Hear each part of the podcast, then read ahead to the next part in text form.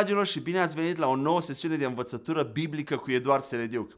Astăzi aș dori să vorbesc despre un subiect de mare interes în rândul creștinilor și anume despre cum să auzi vocea lui Dumnezeu.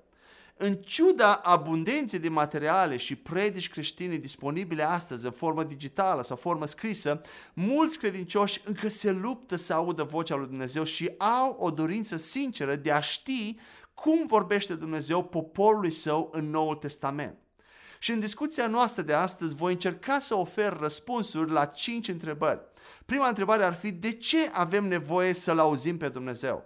A doua întrebare ar fi, vorbește Dumnezeu astăzi tuturor credincioșilor născuți din nou sau numai anumitor oameni care sunt mai sfinți sau aleși de El? Apoi, cum vorbește Dumnezeu? Uh, apoi, cum putem discerne vocea lui Dumnezeu dintre toate celelalte voci? Și ultima întrebare, ce putem face pentru a învăța mai repede să auzim vocea lui Dumnezeu? Așa că haideți să începem cu prima întrebare, de ce avem nevoie să-L auzim pe Dumnezeu? Este ceva de o importanță vitală care merită atenția, timpul și efortul nostru sau este doar o abilitate bună de avut acolo? Unii credincioși se pot întreba de ce ar trebui să audă vreodată vocea lui Dumnezeu în viața lor. La ce i-ar ajuta? Și există multiple avantaje extraordinare în auzirea vocii lui Dumnezeu. În primul rând, te va proteja de multe decizii, situații, oameni sau lucruri negative care ar putea încerca să vină în viața ta. În al doilea rând, te va ajuta să vezi multe oportunități, să-ți deschide uși de a fi binecuvântat și de a deveni o binecuvântare pentru alți oameni. În al treilea rând, îți va îndrepta pașii către destinul și chemarea ta pe acest pământ, astfel încât să împlinești cât mai mult din tot ceea ce Dumnezeu a plănuit pentru tine și viața ta. În al patrulea rând, te va încuraja, te va întări în spiritul și credința ta în acele momente în care s-ar putea să te simți slab sau descurajat și auzirea lui Dumnezeu este vitală pentru o viață continuă de glorie, de victorie, de succes, pace, bucurie, sănătate, bunăstare și prosperitate aici pe pământ. Haideți acum să vedem cui vorbește Dumnezeu. În Noul Testament Dumnezeu vrea să vorbească și le vorbește tuturor credincioșilor născuți din nou. Acest lucru este diferit de Vechiul Testament unde Dumnezeu a vorbit doar anumitor oameni aleși de El în mod specific. Și poate te vei întreba, de ce este așa? Pentru că în Vechiul Testament toți oamenii erau sub autoritatea întunericului. Isus nu murise încă pe cruce și Duhul Sfânt nu locuia încă în ființele umane în mod permanent. Duhul Sfânt era dat din când în când anumitor oameni în măsuri parțiale și pentru misiuni specifice și temporare. Cu alte cuvinte, Duhul Sfânt venea și pleca. Însă în Noul Testament Duhul lui Dumnezeu a fost trimis în lăuntrul credincioșilor pentru a fi în ei și cu ei pentru totdeauna. Și vedem aceasta în Ioan 14 cu 16 la 17 și 1, 1 Corinteni 6 cu 19. Haideți să citim primul pasaj. Iar eu îl voi ruga pe Tatăl și El vă va da un alt apărător care să fie cu voi în viac și anume Duhul adevărului pe care lumea nu-l poate primi pentru că nici nu-l vede, nici nu-l cunoaște. Voi îl cunoașteți pentru că rămâne cu voi și va fi în voi. Și 1 Corinteni 6 cu 19.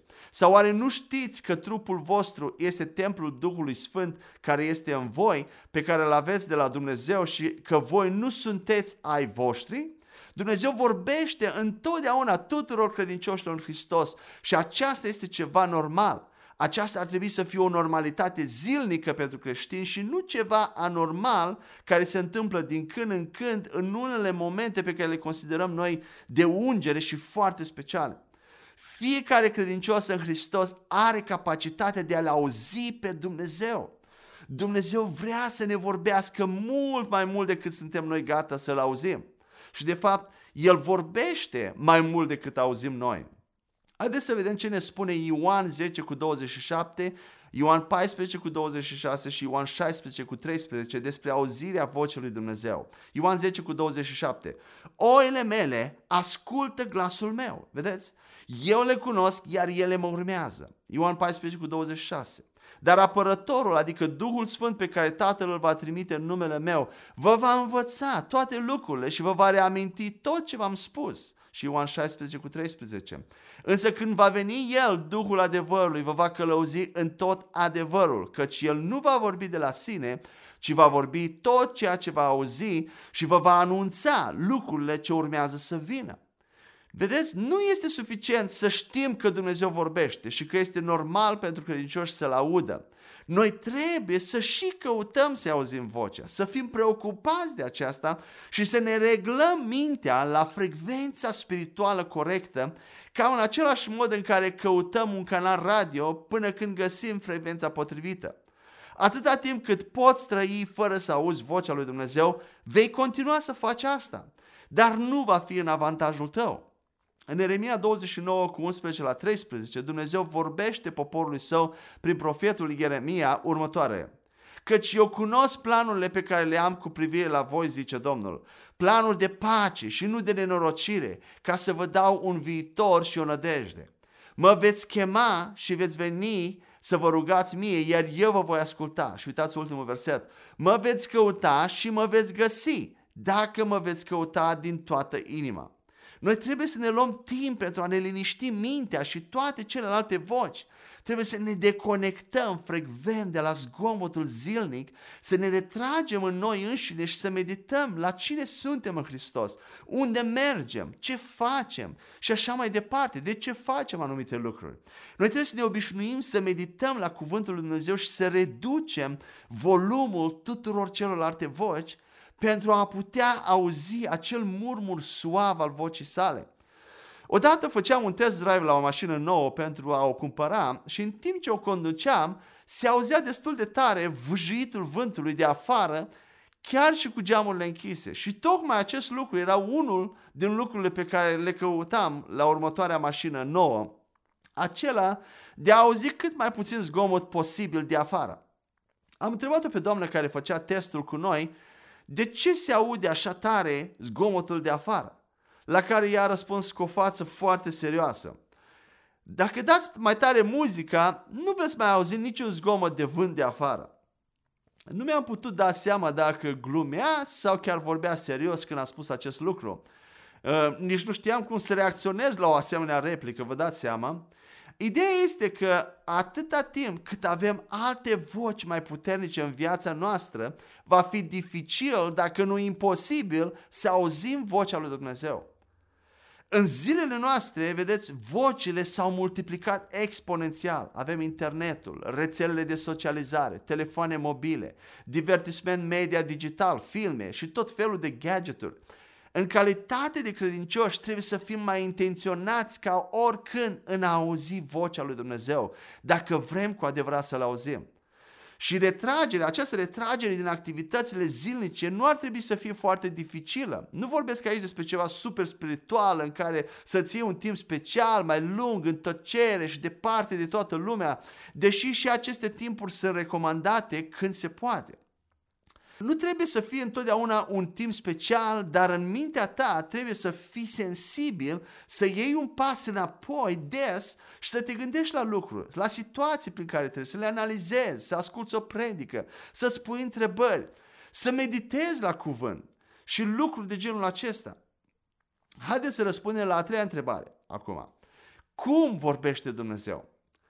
Primul mod prin care Dumnezeu vorbește fiilor și fiicelor sale este cuvântul său sau cuvântul lui Hristos. Nu ne putem aștepta să auzim vocea lui Dumnezeu atât de mult în moduri specifice până când nu știm foarte bine ceea ce El a spus deja în cuvântul său. Noi trebuie să petrecem timp în cuvântul său. Când vorbesc despre cuvântul lui Hristos, nu mă refer aici la reîmprospătarea minții noastre cu ceea ce Dumnezeu așteaptă de la noi din punct de vedere moral, ci mă refer la învățarea din cuvânt a cine suntem noi în Hristos. Care este identitatea noastră ca nouă creație? Ce moștenire am primit pe aici pe pământ? Care sunt drepturile și responsabilitățile noastre în tărâmul spiritual? Cum funcționează lumea spirituală și legile spirituale? Care este inima lui Dumnezeu? Care sunt căile sale de a face lucrurile? Natura sa? Caracterul său, perspectivele sale asupra lucrurilor și valorile sale. A fi continuu în cuvânt nu este greu. Trebuie doar să ne formăm un obicei consistent de a citi personal cuvântul, de a asculta învățături biblice, predici, de a memora versete care se aplică în noi creații. Cu cât avem mai mult cuvânt în noi, cu atât vom deveni una în gând, în gând și în inimă cu Dumnezeu. Vom ști ce să facem în multe situații, chiar și fără a primi un cuvânt special de la Dumnezeu. De exemplu, de multe ori eu pot lua o decizie pentru familia noastră chiar și fără ca soția mea să fie acolo cu mine și știu sigur dacă va fi sau nu de acord cu decizia mea. Pentru că o cunosc foarte bine. Petrecem mult timp împreună. Și același lucru este valabil și pentru ea, față de mine. Și probabil și pentru dumneavoastră, mulți dintre dumneavoastră. Cuvântul va acționa apoi și ca punct de control pentru toate celelalte voci pe care le auzim. Uneori am putea crede că am auzit ceva de la Dumnezeu care contrazice ceea ce El a spus deja clar în cuvântul Său. De exemplu, Dumnezeu nu-ți va spune niciodată să divorțezi de soție și să mergi cu altcineva. nu așa? Alte ori așteptăm să auzim un răspuns de la Dumnezeu cu privire la o situație despre care El ne-a spus deja în cuvântul Său că avem răspunsul. Cum ar fi lipsa de pace, boala, lipsa financiară și așa mai departe. În toate aceste situații avem o problemă de cunoaștere. 2 Petru 1 cu 2 la 3 spune următorul lucru. Harul și pacea să vă fie mulțite prin cunoașterea lui Dumnezeu și a lui Isus, Domnul nostru. Dumnezeiască lui putere ne-a dăruit toate lucrurile necesare pentru viață și evlavie prin cunoașterea celui ce ne-a chemat prin slava și virtutea lui. Mulți oameni se roagă pentru pace în familiile lor, pace în ceea ce privește finanțele, sănătatea și viitorul lor, dar nu au cunoștințele necesare și adecvate despre Dumnezeu care să le ofere pacea pe care o caută fără să aștepte să primească ceva de la Dumnezeu. Pacea, vedeți, nu va veni peste tine dintr-o dată ca o pătură supranaturală, te va transforma într-un robot, ci vine prin cunoașterea Lui. Dacă ai o problemă de pace în viața ta, este pentru că ai o problemă de cunoaștere. Același lucru este valabil dacă ai o boală în trupul tău sau o problemă financiară. Osea 4 cu 6 spune că poporul lui Dumnezeu pierde din lipsă de cunoaștere și nu din lipsă de putere sau de rugăciune.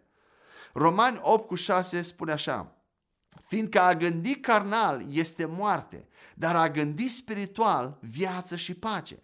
Gândirea carnală nu se referă doar la lucruri păcătoase, ci la modul de a gândi în toate lucrurile. Și a avea o gândire spirituală înseamnă să gândești conform cuvântului și principiilor sale în toate deciziile și abordarea vieții tale. Gândirea spirituală îți oferă viață și pace. Aceasta e ceea ce cuvântul Lui Dumnezeu spune. A doua modalitate prin care Dumnezeu vorbește este prin vocea interioară a minții. Când poporul Dumnezeu a trecut de la Vechiul Testament la Noul Testament, au avut loc niște schimbări semnificative în relația dintre Dumnezeu și ființele umane. Aproape tot ce ține de viața creștină s-a schimbat într-un fel sau altul. Postul și rugăciunea, închinarea, profeția, autoritatea noastră în, în tărâmul spiritual, felul în care Dumnezeu se raportează la oameni, etc. Din păcate, mulți credincioși trăiesc încă în Vechiul Testament și infuzează gândirea Vechiului Testament în Noul Testament. Modul în care Dumnezeu vorbește în mod specific poporului său este un astfel de domeniu care s-a schimbat în Noul Testament. În Vechiul Testament Dumnezeu a vorbit poporului său de cele mai multe ori, dacă nu tot timpul, printr-o voce auzibilă și din exteriorul persoanei. Deoarece oamenii nu aveau Duhul Sfânt în ei, după cum am spus. Dumnezeu mai trimitea mesajele sale și prin apariții îngerești, după cum știm. Profeții, de exemplu, trebuiau să primească și să transmită mesajele de la Dumnezeu foarte exact. Era ca o transă spirituală în care intrau și dacă ceva din ce spuneau nu se împlinea, erau considerați profeți falși și uneori uciși.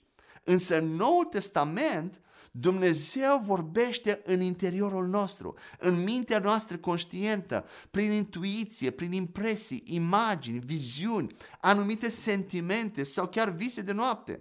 Este ca o comunicare telepatică, dacă vreți, prin care ne trezim deodată că știm anumite lucruri în intuiția noastră. Uneori avem un sentiment bun sau un sentiment rău în legătură cu o anumită situație sau persoane.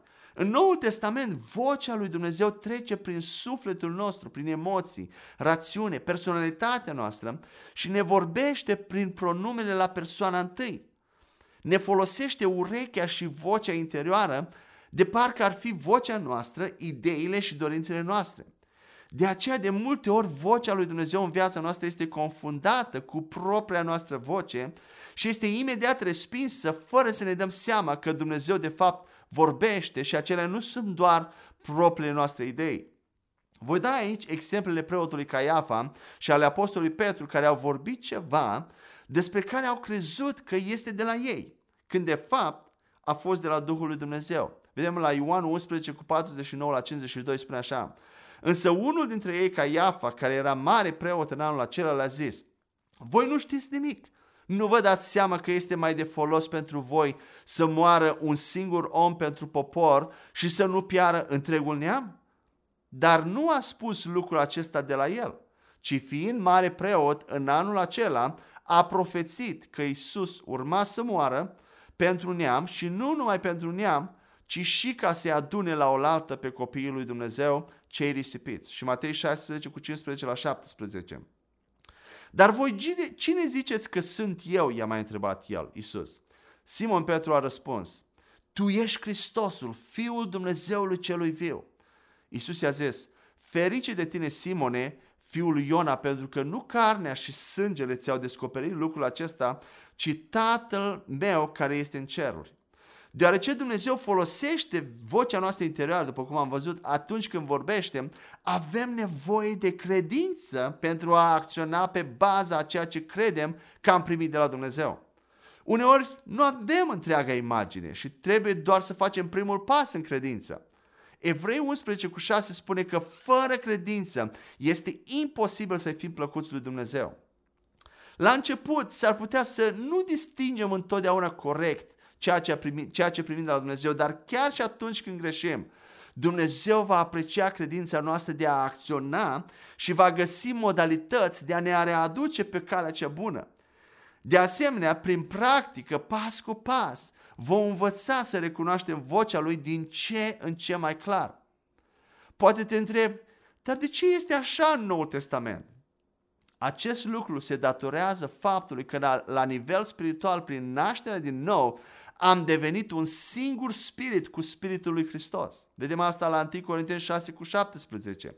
Spune așa, dar cel ce se alipește de Domnul este un singur duh cu el. Cei născuți din nou au, au și mintea lui Hristos, 1 Corinteni 2 cu 16. Fiindcă cine a cunoscut mintea Domnului ca să-i dea învățătură? Noi însă avem mintea lui Hristos. Mulți credincioși cred că a avea mintea lui Hristos este așa o metaforă, un proces, un ideal doar și că se referă la a gândi moral ca Dumnezeu. Însă nu este așa. Cu siguranță există un proces de integrare al minții lui Hristos în viețile noastre, dar există și ceva real care a avut loc deja. La nivel de subconștient al minților noastre, mintea lui Hristos însuși a fost etern conectată la mintea noastră în momentul mântuirii. Acum avem acces la modul în care gândește Hristos în fiecare situație. Carolyn Leaf, o femeie de știință creștină în neurologie cerebrală, spune că ființele umane și mai ales credincioșii născuți din nou sunt implicați în două lumi în același timp. Ei sunt cu un picior în tărâmul spiritual prin mintea subconștientă, unde are loc activitatea spirituală în general, și cu celălalt picior în tărâmul fizic prin mintea conștientă și prin trupul fizic. Ea mai spune că mintea conștientă funcționează la o viteză de 2000 de acțiuni pe secundă, în timp ce mintea subconștientă funcționează la o viteză, fiți atenți, de 400 de miliarde de acțiuni pe secundă, care este o viteză net superioară, cuantică, uluitoare și de natură spirituală, ce, ce nu a fost niciodată reprodusă în lumea fizică de către o ființă umană. Biblia spune următoarele în Coloseni 2 cu 2 la 3 și 1 Ioan 2 cu 20. Coloseni 2 cu 2 la 3. Ca inimile lor să fie încurajate, unite în dragoste și să aibă bogățiile de pline ale înțelegerii complete pentru a cunoaște taina lui Dumnezeu și anume pe Hristos, fiți atenți în care sunt ascunse toate bogățiile înțelepciunii și ale cunoaștere. Și 1 Ioan 2 cu 20. Dar voi aveți o ungere de la cel sfânt și cunoașteți toate lucrurile. Odată ce am intrat în Hristos, am primit acces în mintea noastră la toate cunoștințele și înțelepciunea, dar acel acces este la nivel subconștient și trebuie să scoatem la suprafață acele lucruri de care avem nevoie pentru fiecare situație cu care ne confruntăm în mintea noastră conștientă, astfel încât să putem beneficia de ele. Este ca și cum am avea o fântână vastă de viață și cunoaștere în noi, în stomacul nostru sau în zona intestinală, de unde scoatem apă vie a răspunsurilor și a puterii pentru orice situație dată. Și aceasta, despre ce vorbesc aici, este sistemul nervos enteric din zona intestinală, unde simțim prima dată orice sentiment de frică sau de stres. Aceasta este și zona intuiției. Caroline Leaf și alți oameni de știință numesc acest sistem care este conectat la mintea subconștientă al doilea creier. Și aici intră în joc discuția despre rugăciunea în limbi. Avem în noi o fântână numită fântâna mântuirii care izvorăște în râuri de apă vie în mod continuu. Dacă vă amintiți la începuturile internetului, când a apărut Google pentru prima dată și căutam un anumit cuvânt sau subiect despre care doream informații, primeam foarte puține rezultate, deoarece cunoștințele de pe internet erau încă limitate și rare. Însă după câțiva ani, dacă mergeți astăzi pe internet pentru a căuta ceva, veți găsi mii de resurse și linkuri pe orice subiect. De ce? Pentru că informațiile disponibile pe internet au devenit atât de vaste aproape peste noapte. Îmi amintesc, de exemplu, când am cumpărat pentru prima oară Logos, uh, un software de, de, de, de Biblie, de teologie pentru școală, aveam doar pachetele Starter și Bronze. Când căutam ceva în interiorul acelui software, acelei aplicații, obțineam doar câteva resurse, uh, cărți uh, digitale. Mai târziu am trecut la pachetele Silver și Gold și dintr-o dată s-a deschis o lume cu totul nou. Era ca un portal către noi cunoștințe. Uh, acum, când căutam același lucru, obțineam mult mai multe resurse și lexicoane grecești și tot felul de comentarii pe un anumit subiect. La fel, când intrăm în Hristos, ni se acordă acces de, de nivel de platină sau diamant, dacă aș putea spune așa, la cunoștințe și înțelepciune și acestea le accesăm prin reînnoirea minții noastre cu cuvântul lui Dumnezeu și prin vorbirea în limbi în mod regulat. În acest fel, când auzi o predică sau când citești o carte sau când analizezi o situație, dintr-o dată vei vedea și percepe lucruri care ție ți se vor părea normale, triviale și naturale și pe care de cele mai multe ori poate le vei trece cu vederea, dar acele lucruri nu sunt percepute de alte persoane. Și mi s-a întâmplat de multe ori acest lucru. Și aceasta se întâmplă deoarece tu ai acces la o bază de date mult mai mare de cunoștințe, înțelepciune și revelații supranaturale, spirituale. Dar punctul pe care încerc să-l subliniez este că acele lucruri nu-ți vor veni cu foc și tunete din cer, ci într-un mod foarte subtil și normal.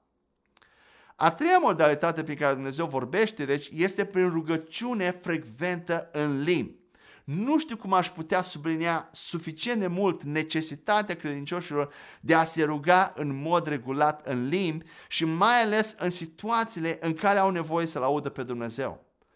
Cu cât mai mult credincioșii se vor ruga în limbi, cu atât mai mult mintea lor va fi contopită cu mintea lui Hristos la nivel conștient și aceștia, aceștia vor intra într-o așa numită călăuzire inconștientă a Duhului Sfânt.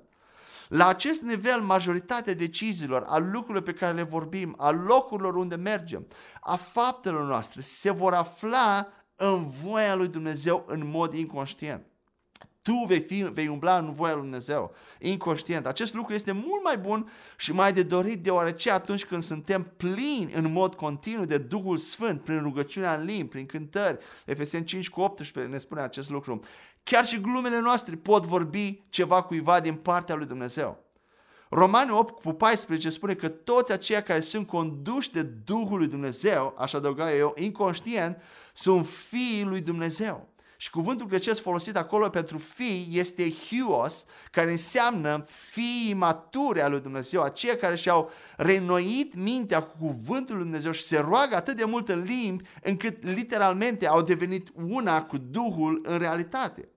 Există un alt cuvânt grecesc folosit pentru bebeluși sau copii în Hristos, fii al lui Dumnezeu, și acesta este nepios, dar înseamnă copii mici, bebeluși. Apostolul Pavel se ruga în limbi mai mult decât oricine. Și nu este o surpriză faptul că a scris trei sferturi din Noul Testament și a avut așa revelații ale Harului direct de la Isus Hristos pe care ceilalți apostoli nu le-au avut, deși au trăit cu Isus timp de trei ani. În 1 Corinteni 14 cu 15, Pavel a spus așa, Așadar ce voi face? Mă voi ruga cu Duhul, dar mă voi ruga și cu mintea. Voi cânta laude cu Duhul, dar voi cânta laude și cu mintea. De asemenea, sau și cu, aceste expresii se aplică rugăciunii și cântării cu mintea sau cu înțelegerea noastră. Cu alte cuvinte, acest tip de rugăciune și cântare cu înțelegerea noastră este secundar. Principalul mod de a ne ruga și de a cânta ar trebui să fie cu Duhul, adică în limbi. Cu toate acestea, din anumite motive, marea majoritate a creștinilor tratează rugăciunea în limbi ca un fel de rugăciune secundară care apare aici și acolo, numai în momentele pe care ei le consideră a fi niște momente înalte în Duh. Sau folosesc rugăciunea în limbi ca umplutură, pe aici pe acolo. Rugăciunea în limbi aduce mintea Duhului la suprafață. Romani 8 cu 26 la 27 spune așa. În același fel, Duhul ne ajută în slăbiciunea noastră pentru că noi nu știm cum ar trebui să ne rugăm, ci Duhul însuși mijlocește cu suspine nerostite, însă cel care cercetează inimile cunoaște care este gândirea Duhului, mintea Duhului, pentru că acesta mijlocește pentru sfinți potrivit cu voia lui Dumnezeu. Apoi în 1 Corinteni 14 cu 4 spune că atunci când vorbim în limbi, ne zidim pe noi înșine, înșine care părți ale noastre sunt edificate, zidite? Trupurile noastre prin sănătate și mintea noastră prin renoire. nu așa? Cu alte cuvinte, mințile și trupurile noastre se acordează, se aliniază și se conformează cu realitatea Duhului din noi.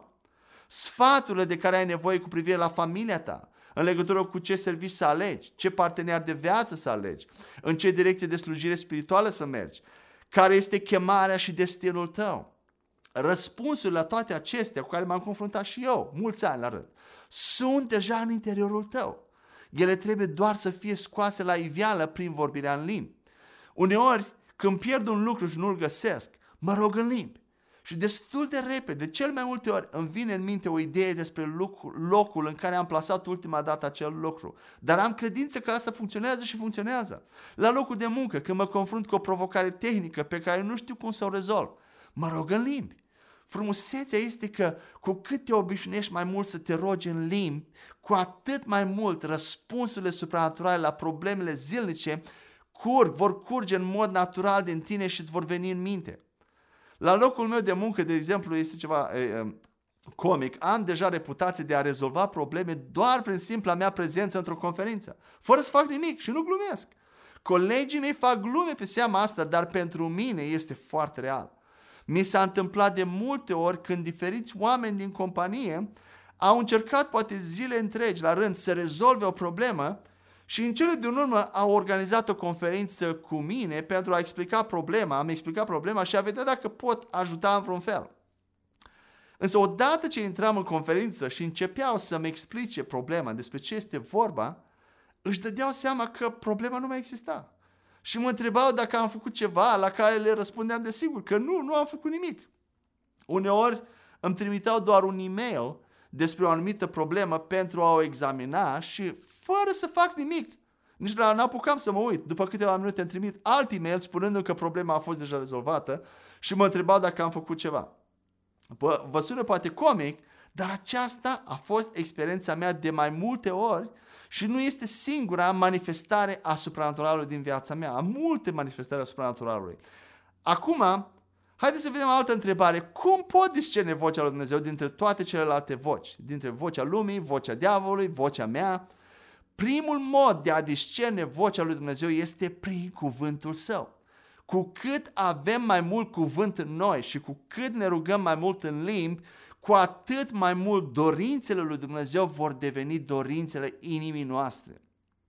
În acest fel putem deveni din ce în ce mai siguri că atunci când dorim să facem ceva, avem o idee, va fi de la Dumnezeu, putem fi încrezători. Psalmul 37 cu 4 spune așa, Desfată-te de asemenea în Domnul și El îți va da dorințele inimii tale. Acest verset poate însemna cu siguranță că Dumnezeu ne va împlini și dorințele inimii noastre, deși unele dintre dorințele noastre, după cum știm, nu sunt întotdeauna bune. Însă, o interpretare mai bună la acest pasaj ar fi că cu cât ne găsim mai mult plăcerea în Dumnezeu, în prezența și cuvântul său, El face ca dorințele sale să devină dorințele inimilor noastre. Le va pune în inima noastră. Evrei 4 cu 12 spune că cuvântul lui Dumnezeu este capabil să distingă și să separe ceea ce este spiritual de ceea ce este firesc sau sufletesc. Haideți să citim. Într-adevăr, cuvântul lui Dumnezeu este viu și activ, mai ascuțit decât orice sabie cu două tăișuri, străpungând până de desparte sufletul și duhul, încheieturile și măduva și poate judeca gândurile și intențiile inimii. A doua modalitate acum prin care putem discerne vocea lui Dumnezeu este prin prezența sau absența păcii. Coloseni 3 cu 15 spune așa, iar pacea lui Hristos să stăpânească în inimile voastre. La ea ați și fost chemați, într-un singur trup și fiți mulțumitori. Când vorbesc despre pace sau lipsa ei, vorbesc despre ceva dincolo de sentimente, care sentimente pot fi înșelătoare uneori. Este vorba de o neliniște pe care o simți în interiorul tău, în acea zonă intestinală, în legătură cu o situație. Nu știi de ce, doar te trezești că te simți într-un anume fel. Eu și soția mea am decis la un moment dat să ne mutăm într-un anumit oraș și timp de două săptămâni după ce am luat decizia, amândoi am avut un sentiment persistent de neliniște ca un nor de întuneric deasupra noastră. În momentul în care l-am întrebat pe Duhul Sfânt despre acest lucru și am decis să ne schimbăm destinația, dintr-o dată amândoi am început să ne simțim în largul nostru și plin de bucurie și pace. Cu altă ocazie, de exemplu, mi s-a, ofer, mi s-a oferit oportunitatea să fiu pastorul unei biserici, un lucru pe care mi l-am dorit dintotdeauna și însă, din un anumit motiv, la acel moment, nu aveam deloc pace pentru a accepta această poziție. Și nu am făcut-o. Nu am știut de ce, însă nu am făcut-o. Mai târziu am înțeles mai bine de ce a fost mai bine pentru mine să nu accept și Duhul Sfânt m-a protejat de unele lucruri nedorite. Ori de câte ori te afli într-o situație în care trebuie să alegi ceva și să iei o decizie, dar nu ai pace completă cu niciuna din opțiunile disponibile. Fie mai aștepți, dacă poți și e posibil, fie mergi înainte cu opțiunea cu care ai cea mai multă pace. Este foarte posibil ca după ce faci primul pas să primești mai multă lumină și claritate despre ceea ce trebuie să faci. Al treilea mod prin care putem discerne vocea lui Dumnezeu este să cerem confirmări suplimentare de la Dumnezeu sau de la alte persoane apropiate care ne cunosc foarte bine și nu numai atât, dar ne iubesc cu adevărat. Asta e important. Și Dumnezeu nu va fi supărat dacă îi cerem sincer alte confirmări, mai ales în deciziile cruciale ale vieții și de cele mai multe ori El ne le va da. Vom vedea că El ne va da, este Dumnezeu bun. Haideți să vedem acum ultima întrebare. Ce pot face pentru a învăța să discern vocea lui Dumnezeu cât mai repede? Ei bine, primul lucru pe care trebuie să-l realizăm și cel mai important este că învățarea de a discerne vocea lui Dumnezeu nu vine peste noapte ci este un proces care necesită timp. De fapt, creșterea și dezvoltarea spirituală, în general, necesită timp. De exemplu, pentru a ne antrena mintea și pentru a obține o educație, ce facem? Petrecem cel puțin 15 ani în școală, nu-i așa?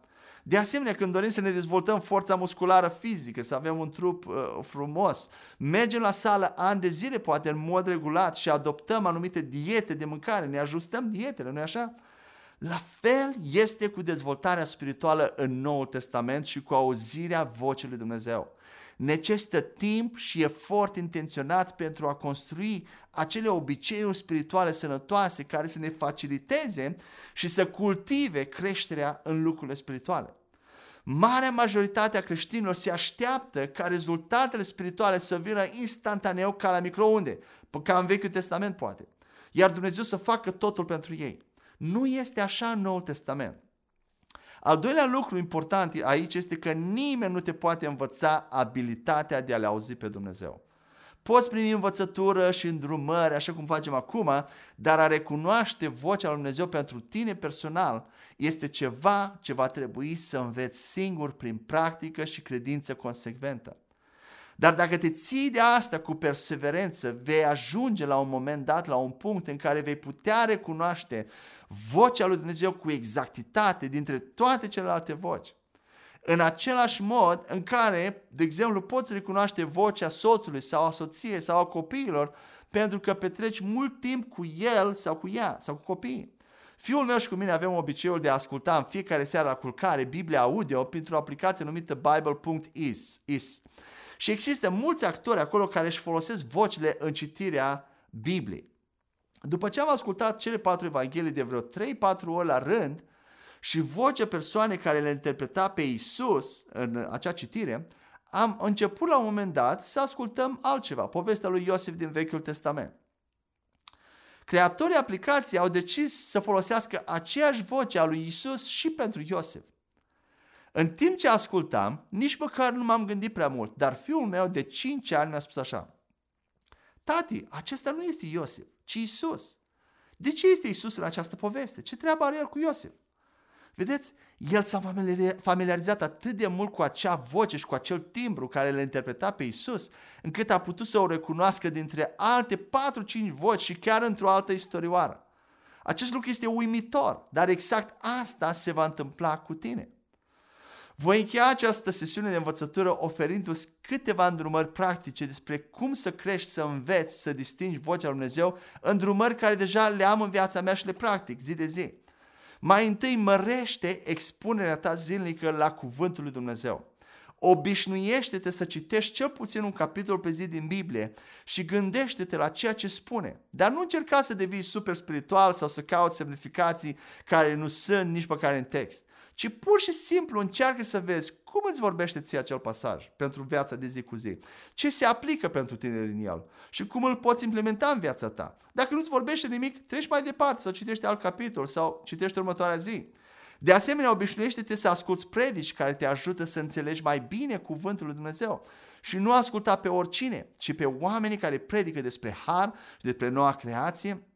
Pentru început, poți începe să asculți canalul meu de YouTube, uh, seria Gloria Neprihănirii, seria Vindecarea Divină, seria Noua Creație, sau canalul meu de podcasturi care se cheamă Redescoperă Evanghelia, disponibil pe numeroase stații online de podcasturi. Alte recomandări ar fi următoarele, care eu le ascult. Andrew Womack, care are mii de fișiere audio gratuite de învățătură pe site-ul său sau pe podcasturi, dacă știi limba engleză. Barry Bennett, Audrey Mack, Curry Blake, Kenneth Hagen și Dr. Miles Monroe din Statele Unite ale Americii. Apoi avem în Singapore pe Joseph Prince, poate ați auzit de el. Apoi avem în Nigeria pastor Chris Oyakilome. În Hong Kong, Ryan Rufus. Și apoi în, uh, profetul Cobus, care a murit, dar a lăsat niște învățături pe YouTube din Africa de Sud. Puteți găsi materialele lor pe site-urile lor web personale, pe YouTube sau pe canalele de podcasturi. Ceea ce am făcut eu personal este că am transferat câteva dintre aceste învățături pe telefonul meu mobil sau folosesc podcasturi Apple, podcasturi Castbox și ascult întotdeauna o predică în mașină în timp ce conduc. Dacă mergi cu bicicleta sau folosești mijloace de transport în comun sau mergi la sală sau faci treabă prin casă, poți să-ți pui căști în ureche și să asculți predici. Pe lângă citirea cuvântului sau ascultarea de predici, ceea ce fac și eu și îți recomand și ție, pentru că funcționează, este să memorezi versete care se aplică în noi creații și să le personalizezi. Eu, de exemplu, folosesc aplicația Bible Memory Remember Me, unde am adunat peste 300 de versete relevante din lectura mea zilnică a Bibliei și repet câte două versete în fiecare zi, vin într-un mod aleatoriu. La fel fac și cu fiul meu de 5 ani, însă cu el repet aceleași două versete timp de o săptămână întreagă în fiecare zi. În al doilea rând, începe să-ți formezi obiceiul de a te ruga zilnic în limbi și începe cu 10 minute, 5 minute. Apoi extinde acest timp treptat până la o oră dacă o pe zi, cel puțin. Încearcă să te rogi în diferite momente ale zilei și vezi care dintre aceste momente funcționează cel mai bine pentru tine. Fie dimineața foarte devreme, înainte de lucru, fie după ora prânzului la servici, fie după amiaza, fie noaptea târziu înainte de a merge la culcare. Dacă dorim cu adevărat, putem găsi acele timpuri. La început va părea dificil să implementezi acest obicei, deoarece necesită multă credință și disciplină. Dar după un timp va deveni atât de ușor și vei observa că nu vei mai putea trăi fără acel timp. Va fi ca și respirație, vă spun din proprie experiență. De obicei, eu găsesc câteva trasee de mers pe jos aproape de zona în care locuiesc, care sunt mai liniștite și nu sunt atât de populate și merg la o plimbare și mă rog în limbi și declar cuvântul lui Dumnezeu peste viața mea. Acele versete le personalizez. Între 40 de minute și o oră aproape zilnic. Vă dau aceste date și le spun cu toată umilința și smerenia, nu pentru a mă lăuda, ci pentru a te încuraja că este posibil și pentru a-ți oferi un punct de referință practic. Desigur, în afară de a lua un timp special deoparte pentru a te ruga, poți oricând să te rogi în limbi în timp ce faci alte activități, precum lucru prin casă, cumpărături, spălarea vaselor, spălarea mașinii. În al treilea rând, fii mereu preocupat și pregătit să auzi pe Dumnezeu. Fă-ți un obicei din asta. Ori de câte ori te rogi singur sau te plimbi sau mergi la cumpărături, amintește-ți din când în când să fii atent la vocea lui Dumnezeu, să-L asculți, să vezi dacă nu are să spună ceva, să fii sensibil la vocea Lui. În acest fel îți, dezvol- îți vei dezvolta conștiința de sine și vei putea discerne mai exact atunci când Dumnezeu îți vorbește. Nu numai atât, dar progresul tău spiritual se va manifesta în lumea naturală într-o măsură crescândă și va fi văzut de toți din jurul tău. Apostolul Pavel a spus lui Timotei în felul următor, la 1 Timotei 4 cu 13 la 16. Până voi veni, ia seama bine la citire, la îndemnare și la învățătura pe care o dai altora. Nu fi nepăsător de darul care este în tine, care ți-a fost dat prin prorocie cu punerea mâinilor de către ceata prezbiterilor. Puneți pe inimă aceste lucruri, îndeletnicește-te în totul cu ele, pentru ca înaintarea ta, progresul tău să fie văzut de toți. Fii cu luarea minte asupra ta însuți și asupra învățăturii pe care o dai altora. Stăruiește în aceste lucruri, căci dacă vei face așa, te vei mântui pe tine însuți și pe cei ce te ascultă. Vedeți, dacă te dedici în totalitate acestui proces, progresul tău va fi evident pentru toți. Dacă vei continua cu persistență, te va salva pe tine și pe cei care te ascultă.